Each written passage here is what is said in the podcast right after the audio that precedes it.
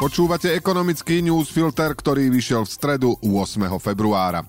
Ekonomický newsfilter si naši predplatitelia môžu vypočuť u nás na webe a v aplikácii už o 7 ráno. Na ostatných platformách ho uverejňujeme vždy o 12 na obed. Predplate si denník E a budete môcť ekonomický newsfilter počúvať už cestou do práce.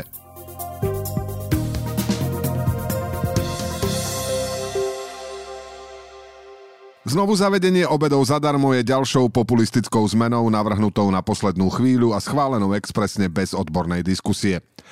Keď ich ešte štvorkoalícia v roku 2021 zrušila, nebolo to bez náhrady a rodičia dostali ako kompenzáciu zvýšený daňový bonus. Po včerajšku budú mať aj obedy, aj bonus. Tých 150 miliónov by sa určite dalo minúť efektívnejšie, ale to by už tak dobre nevyzeralo na billboardoch. Dianie v parlamente zatienilo aj dobré správy, ktoré včera prišli z ministerstva financií. Slovenská ekonomika porastie rýchlejšie, ako sa čakalo na jeseň a priemerná inflácia klesne pod 10%. Ekonomický newsfilter má dnes 1100 slov a pripravil ho pre vás Radoslav Tomek. Ja som Braňo Bezák. Nová makroekonomická prognóza ministerstva financí priniesla niekoľko dobrých správ. Inflácia klesne pod 10%, čo bude znamenať, že reálne mzdy opäť porastú. To pomôže aj ekonomike, ktorá sa tak vyhne recesii. Ako sa zmenili predpovede na tento rok? Ekonomika tento rok porastie tempom 1,3%.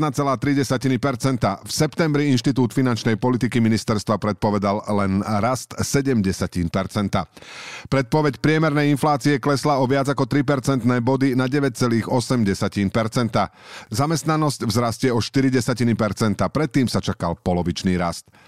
Zvoľňujúca sa inflácia stabilizuje reálne príjmy domácností, ktorým pomôže aj viac peňazí od štátu, najmä zvýšený daňový bonus. To sa odrazí aj na ich spotrebe. Druhým ťahúňom rastu v najbližšom období bude čerpanie európskych peňazí. Tempo ekonomického rastu vyvrcholí na 2,7% v roku 2025. Opatrenia, ktoré minimalizovali rast cien energií, síce pomôžu stlačiť infláciu v tomto roku, ale domácnosti nemôžu realite unikať do nekonečna. Prognóza však počíta s ďalšími zásahmi, ktoré budú limitovať rast cien plynu v roku 2024 a elektriny od roku 2025 na zhruba 40 Veľkým rizikom zostáva nevyčerpanie zdrojov z Európskeho plánu obnovy, ktoré by odkrojilo až polovicu z ekonomického rastu v tomto a budúcom roku. Ministerskí analytici sú však optimistickí. Slovensko podľa nich čerpá eurofondy rýchlejšie ako v minulosti. Aj tak však vypočítali alternatívny scenár, podľa ktorého bude čerpanie o tretinu nižšie ako v základnom scenári. Aj vtedy by sa ekonomika udržala nad vodou, tohtoročný rast by sa však spomalil na 70%. Ceny bytov už klesajú takmer na celom Slovensku. Čerstvé dáta Národnej banky Slovenska ukazujú, akú úlohu v prepade realitného trhu zohrali drahšie hypotéky. V poslednom kvartáli minulého roku banky poskytli klientom najmenej nových hypoték pri najmenšom za posledné 4 roky. Bola to len zhruba polovica objemu požičaného pred zdražením úverov. Ceny hypoték začali rásť zhruba pred rokom, keď začalo byť jasné, že Európska centrálna banka bude na infláciu reagovať zvyšovaním úrokových sadzieb. Snaha vyhnúť sa vyšším úrokom v budúcnosti potom viedla k extrémnemu záujmu o refinancovanie starých úverov, zatiaľ čo objem nových hypoték stagnoval. Od neskorého leta je však na trhu cítiť ochladenie, najskôr o ňom hovorili makléri, teraz sa už naplno ukazujú aj v štatistikách. Realitní profesionáli hovoria, že ľudia stále majú o úver na bývanie záujem, no mnohí na nedosiahnu. Bude maximálna suma pôžičky nižšia ako cena bytu alebo je splátka príliš vysoká. Zdražovanie hypoték sa pritom s najväčšou pravdepodobnosťou neskončilo. ECB avizovala, že so zvyšovaním úrokových sadzieb neprestane, keďže inflačné tlaky nepoľavujú.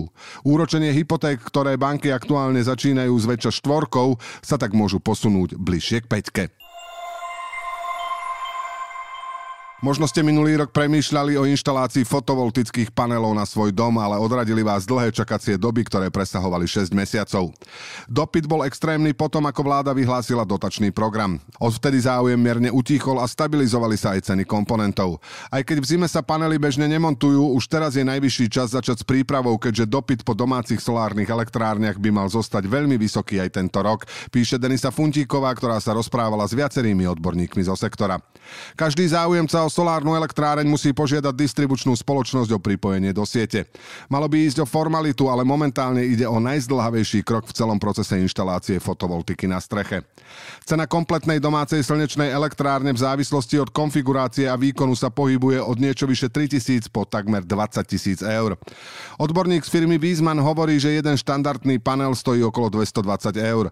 V súčasnosti si domácnosti väčšinou inštalujú 5 kW systémy, na ktoré potrebujú asi 12 modulov. Návratnosť závisí od toho, či domácnosť ukladá prebytky z výroby elektriny do fyzickej alebo virtuálnej baterky.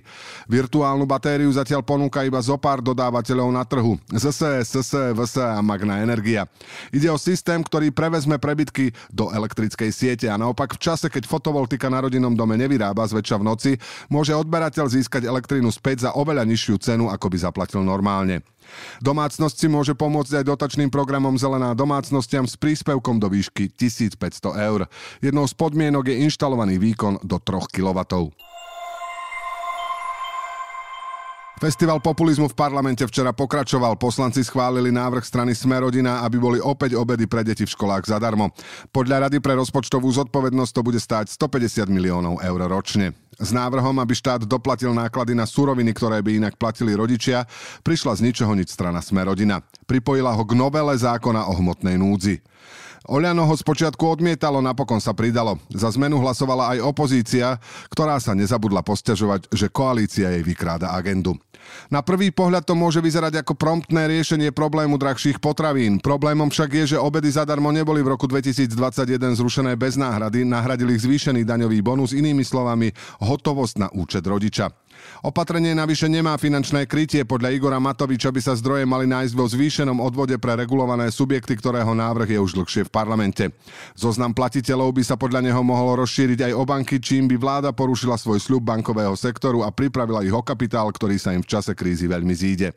Mnohé štúdie hovoria, že univerzálne poskytovanie obedov zadarmo môže mať viacero pozitívnych vplyvov napríklad na školskú dochádzku či študijné výsledky. Ale naozaj má Slovensko na to, aby všetkým dotovalo obedy a ešte dávalo rodičom aj zvýšený bonus? Obedy zadarmo v skratke. Štát ich poskytne plošne deťom posledného ročníka materskej školy a základnej školy. Rodič bude musieť pri zápise dieťaťa na stravovanie v školskej jedálni písomne o príspevok požiadať.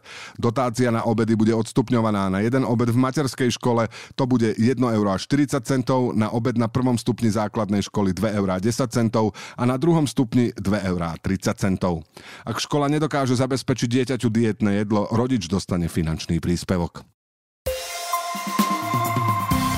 Ekonomický newsfilter dnes pre vás pripravil Radoslav Tomek. Do počutia zajtra.